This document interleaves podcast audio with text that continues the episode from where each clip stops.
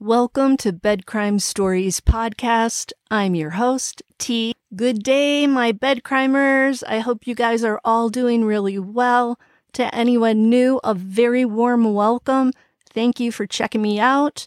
If after listening to this video or watching it, you find you enjoyed it or learned something, please do me a favor, hit the like button. It really helps me so much. And also consider subscribing. Now let's get started. The Idaho Statesman newspaper is reporting that suspect Bryan Kohberger, who is charged in the case of the four slain University of Idaho students in Moscow, told a fellow Washington State University, or WSU, graduate student who was living in his same apartment complex that he submitted his DNA for consumer genetic testing to explore his ancestry. Per the article, Kohberger's neighbor, who asked not to have his name shared, became acquainted with the criminology student while crossing paths a handful of times after they each moved into the Steptoe apartments in August. Hang on. Everyone's been assuming that Kohberger moved to Pullman, Washington in June because that's when he opened his AT&T account for his cell phone. But it turns out, if we are to believe this neighbor, Kohberger didn't move into his new digs at 1630 Northeast Valley Road in Pullman until August 1st. Thus, Kohberger could not have been surveilling the victim's house in Moscow as far back as June of 2022. According to the probable cause affidavit, Kohberger's cell phone data showed his phone pinging off a cell tower in Moscow on at least 12 occasions prior to November 13th. One of those times was on August 21st between 10:34 p.m. and 11:35 p.m. So well after sunset. It makes me wonder if this was the first time Kohberger surveilled the girls near their off campus rental home at 1122 King Road. I'm also wondering if he became aware of one or more of the female victims during the period between August 1st, when he first moved into his new apartment, and August 21st, when his cell phone pinged off the tower near the King Road residence. I want to say yes because it would be convenient to narrow down the timeline for that. But we don't know if Kohberger was following one or more of the girls on social media prior to moving to Washington. Some people look for new friends in advance of a move by searching on, say, Instagram for people who live in that area. You can do this on dating sites as well. Maybe Kohberger was looking for new friends in Washington while he was still in Pennsylvania packing. August 21st is also the day a deputy from the Latah County Sheriff's Office pulled Kohberger over in his 2015 white Hyundai Elantra for a traffic violation on Farm Road and Pullman Highway. That traffic stop took place at 11:39 p.m. Just two minutes after, Kohberger's phone stopped pinging off the cell tower near the King Road residence. So, in just a two minute drive away from the girl's house, Kohberger's cell phone switched from the cell tower in Moscow to another cell tower, likely one serving the Pullman area. By the way, Kohberger's Elantra was still boasting its rear Pennsylvania license plate at this time. It did not have a front plate because Pennsylvania doesn't require one. During this traffic stop, Kohberger gave the officer his cell phone number, the same number law enforcement would later use to track his movements on the night of the crime and in the weeks and months leading up to November 13th. That cell phone number is part of what I think of as the triangle of evidence tying Kohberger to the crime. The other two points of the evidentiary triangle are surveillance camera footage of a white Elantra with no front license plate traveling near the King Road residence. It's easy to assume that was Kohberger's Elantra. And the single source DNA on the leather sheath found on victim Maddie Mogen's bed. Back to the neighbor that spoke to Kohberger. I almost forgot about him. Geez, he's just standing by in the wings, waiting for his time on stage. Sorry. That neighbor said upon meeting Kohberger on August 1st, he traded cell phone numbers with him. Per the neighbor, the longest interaction he had with Kohberger was on the first Friday night of the fall semester when they spent about an hour chatting. So that would have been in late August, just two days before Bryan Kohberger's late night traffic stop in Moscow. The two grad students ran into each other that Friday in the Steptoe Apartments large parking lot next to their buildings. The neighbor said that Kohberger then asked him if he wanted to walk and talk. So the two guys got to know each other a little while taking laps around the asphalt parking lot. That's funny. I would never ask a person I just met to walk and talk in a parking lot with me. But then again, I'm shy. During their discussion, Kohberger asked his neighbor, who is not from the United States, if he could identify Kohberger's ancestral background. The neighbor said he guessed Italian before Kohberger stated that he was of German descent. Dude was way off. I wonder why he said Italian. Did Kohberger share his last name before asking this guy that question, or was the neighbor working only off of Kohberger's appearance? Neighbor told the Idaho Statesman this about Kohberger, and I quote, he talked about his ancestors. He had some sort of DNA test. I don't know how he got to that point. It was just interesting to him. End quote. Now, that is very interesting. Can this new info shed light on reports that investigators used public genealogy databases to search for the perpetrator of the case in Moscow. They have never said which databases they used to land on Bryan Kohberger as the alleged perpetrator. Remember, sometime after the crime, crime scene investigators located a single source of male DNA on the button snap of the Ka-Bar brand leather sheath that was lying near Maddie Mogen's body. So, does this mean that the investigators did not run that mystery single source DNA from the sheath through any public genealogy databases back in November? If they had, you'd think they would have discovered Bryan Kohberger much sooner. But of course, that would be dependent on whether Kohberger was telling the truth to this neighbor about having his DNA tested. In light of this new information about Kohberger having his DNA tested, maybe at some point prior to August 21st, let's revisit the timeline of events. August. August 19th, Kohberger tells his new neighbor friend that he submitted his DNA for familial DNA testing at some point in the past and he'd found out from it that he's of German descent. All is silent for a few weeks as Kohberger attends classes, teaches, and his life goes on. Sometime around November 1st, about two weeks prior to the crime, Kohberger begins messaging one of the female victims who lived at the King Road residence. His first DM on Instagram to this female is something like, Hi, how are you?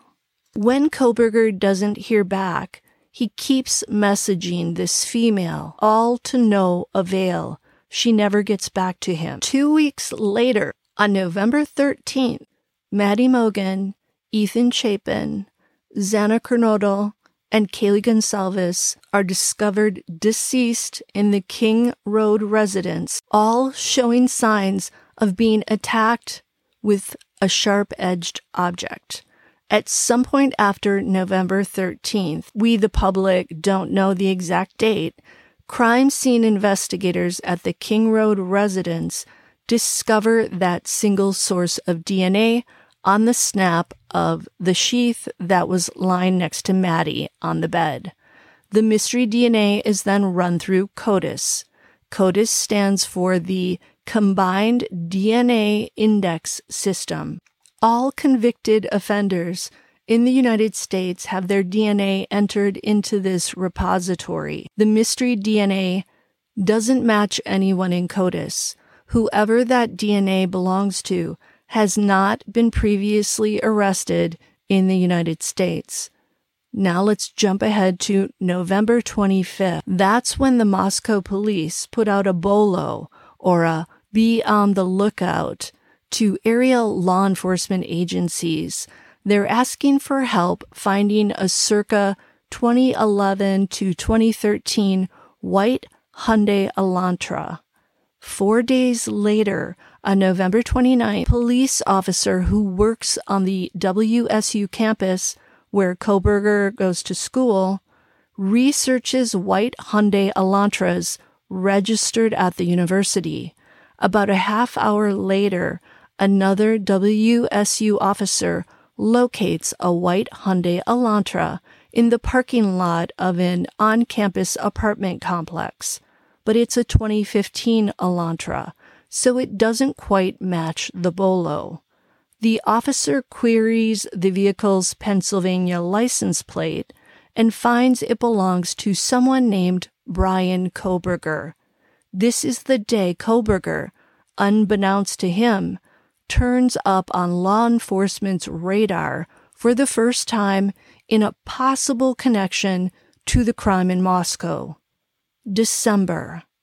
It is not until a week later, on December 7th, that the Moscow police ask the public for help in locating the driver of the white Hyundai Elantra, the 2011-2013 Elantra. Maybe they did this because Kohberger's car was a 2015 and they still felt that they hadn't found the car that the perpetrator was driving. So while they know who he is and they see that he drives a white Elantra, he's not really their suspect yet. Remember, a car expert had told the authorities originally that the car seen in the gas station surveillance footage on November 13th was a 2011 to 2013 Elantra. About a week later, on December 13th, Kohberger's white Elantra is captured on a license plate reader in Loma, Colorado. Note that Loma, Colorado would not be a place along the most direct route from Pullman to Pennsylvania. We don't yet know why Kohberger drove to Loma, Colorado.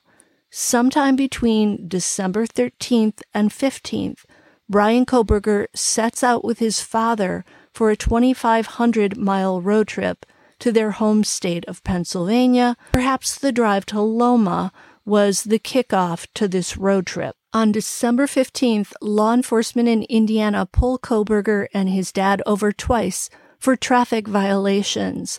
The first time is by a Hancock County Sheriff's Office official in a vehicle marked Sheriff. The second time is by an Indiana State Police officer. Both times, Kohberger is not given a ticket and he is allowed to go along his merry way. The next day, December 16th, surveillance video captures Kohberger's Elantra in Albrightsville, Pennsylvania, with just one occupant in it, a person who matches Bryan Kohberger's description. December 23rd, the day before Christmas Eve, law enforcement officials in Moscow who are working around the clock are granted a search warrant to review Kohberger's cell phone records for the period between November 11th and November 14th, the weekend of the crime. Later that same day, a second search warrant is granted for Kohberger's cell phone data from June 23rd, 2022, which I'm assuming is the date he opened his account with AT&T, up until the current date, which would have been December 23rd. Four days later, on December 27th, Pennsylvania agents recovered trash from Kohberger's parents' home and they send it to the Idaho State Lab for testing. A day later, on December 28th, the Idaho State Lab reports that a DNA profile from that item pulled out of the Kohberger's trash matches the mystery DNA from the crime scene. That would be the DNA on the sheath. The DNA from Pennsylvania identifies Bryan Kohberger's father, Michael, as the father of the person whose DNA is on the leather sheath. Bingo. The DNA, along with the cell phone records related to Kohberger's phone, showing him near the girl's house on 12 occasions, and surveillance footage of what appears to be his white Elantra without the front license plate near the crime scene during the time the crime went down tells the cops that they have their man. Two days later, on December 30th at 1:30 a.m. in the morning, Kohberger is ripped out of his warm bed at his parents' house in an FBI raid and arrested. If he is the perpetrator, I kind of hope he pooped his pants when he heard the glass in the front door shattering as the agents rammed their way in. December 30th is also when Kohberger's apartment in Pullman was searched. Back to the neighbor. He told the Idaho Statesman that he was in his home country for WSU's winter break when he heard that the cops had arrested a suspect in connection with the Moscow case. He said that a friend of his posted a message in a group WhatsApp thread. His friend mentioned that the suspect lived in his same apartment complex. When the neighbor read that, he Googled the case and saw Kohberger's face. He said it was a shocking moment, and it's still very shocking to see Kohberger's picture in the news. The last time this neighbor saw Kohberger was either the last week of November or the first week of December, two or three weeks after the crime. The neighbor said he and Kohberger greeted each other in passing, and he didn't notice or remember anything different about Kohberger from that interaction. Kohberger suggested at some point to this guy that they go on a hike together sometime. As they strolled the complex's parking lot at the end of the fall semester, the neighbors said he and Kohberger talked over the sounds in the area of college students socializing. The neighbor told the Idaho Statesman, and I quote, Many people here were partying, and you could hear it all over the city. He said he was not into partying. He said they're wasting their time, something like that. End quote. Kohberger also spoke to this neighbor about his diet, telling the guy that he ate only one meal per day. This reminds me of what clinical psychologist Dr. Gary Brucato said on Surviving the Survivor about a criminal profile of the person who committed the crime. Brucato said this before Kohberger was arrested and before Kohberger's name was even known. He said that this person would be someone who led a very regimented and mechanical lifestyle, eating one meal a day, attending graduate classes, doing homework, writing papers, grading your own students' work, while also finding time to maybe plan a crime and drive over to Moscow to window peep, maybe would require a regimented lifestyle, right? But again, Kohberger is innocent until proven guilty. The neighbor said over the course of the conversations he had with Kohberger, which included discussions of their areas of research in separate WSU doctoral programs, he couldn't recall Kohberger ever smiling or laughing. The neighbor said, and I quote, he was kind of serious, a very serious person, end quote. So this neighbor was contacted by the Moscow Police Department last week after they found his cell phone number in Kohberger's phone.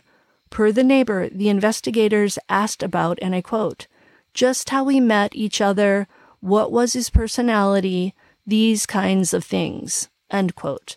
Per the statesman, Moscow Police Captain Anthony Dollinger would not confirm that investigators contacted and interviewed this neighbor, citing the gag order that's in place. The neighbor told the statesman that he provided the cops with a screenshot of his and Kohberger's brief text thread, which included just two messages, starting off with the man confirming his phone number to Kohberger after their August walk. The screenshot reviewed by the statesman included a phone number with an Eastern Washington area code with the last four digits 8458. So that is indeed Bryan Kohberger's phone number because those are the same four digits that were identified in the probable cause affidavit. One of the texts from Kohberger to the neighbor from September 21st reads, and I quote, Hey neighbor, how's your semester so far? End quote. The neighbor said he was too busy to reply at the time and then later forgot about it. The two didn't text ever again. The Statesman article then says this, and I quote The neighbor said he didn't return to Pullman until after investigators performed a search of Kohberger's apartment on December 30th. End quote. We still don't know what the investigators were looking for in that search of Kohberger's apartment. I'm assuming probably some black clothes, maybe some Vans tennis shoes, maybe a sharp edged object, nor do we know what they found. And that's because a Whitman County Superior Court judge sealed those search warrants until March 1st of 2023. By the way, another neighbor of Kohberger's named Angela Alvarez said Kohberger was a night owl who generally kept to himself. She said that he was frequently gone and that she'd rarely see him before midnight. She said he would usually park his white Elantra right in front of her unit. She stated this about that situation, and I quote, I always see his headlights flash in my front windows, end quote. It's not looking like she's going to see those headlights anytime soon. So that article in the Idaho Statesman was jam packed. I'll leave a link to it in the description. The pattern I see in terms of who Bryan Kohberger befriended in Pullman seems to be all male. The person who early on said he would do late night jogs with Kohberger was a guy. The neighbor who seems to have the most interactions with Kohberger is also a guy. When a female neighbor who lived below Kohberger spoke about him, it sounded like she was afraid to approach him, to ask him to please not vacuum or run his food disposal late at night. She said she has young kids, so it was a problem. This female never spoke to Kohberger. She said she was afraid he would turn around and complain about her kids crying. But I do wonder if Kohberger gave off a colder vibe to this lady. He seems to find guys easier to approach and talk to. But of course, we only know what we're hearing from a smattering of these neighbors. I think Bryan Kohberger's problems run deep. Understatement of the year. And some of them are definitely in the realm of how he interacts with and how he views and how he treats women. Until the next time on Bed Crime Stories, do me a favor, smash the like button, subscribe to my channel, leave me a comment, and I'll see you next time.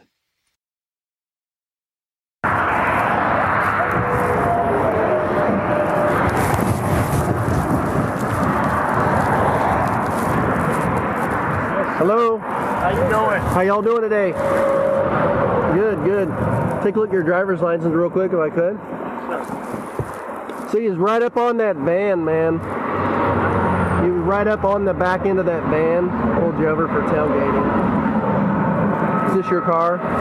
Okay. Cool. Where are you headed? We're going to actually. Well, we- we're coming from WSU, and uh, we're scanning early. What's WSU?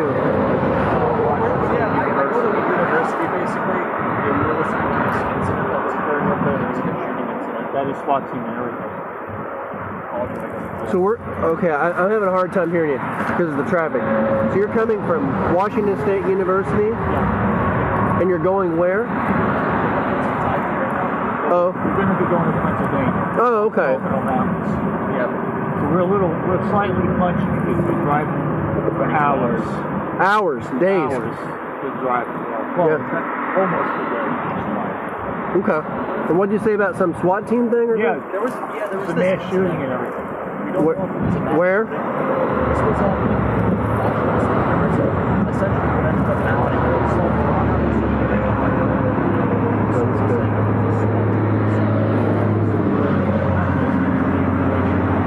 Interesting.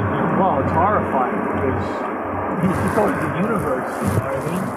Mm-hmm. So, so y'all work at the university there? I actually do work there. Oh, I do in printing. His PhD okay.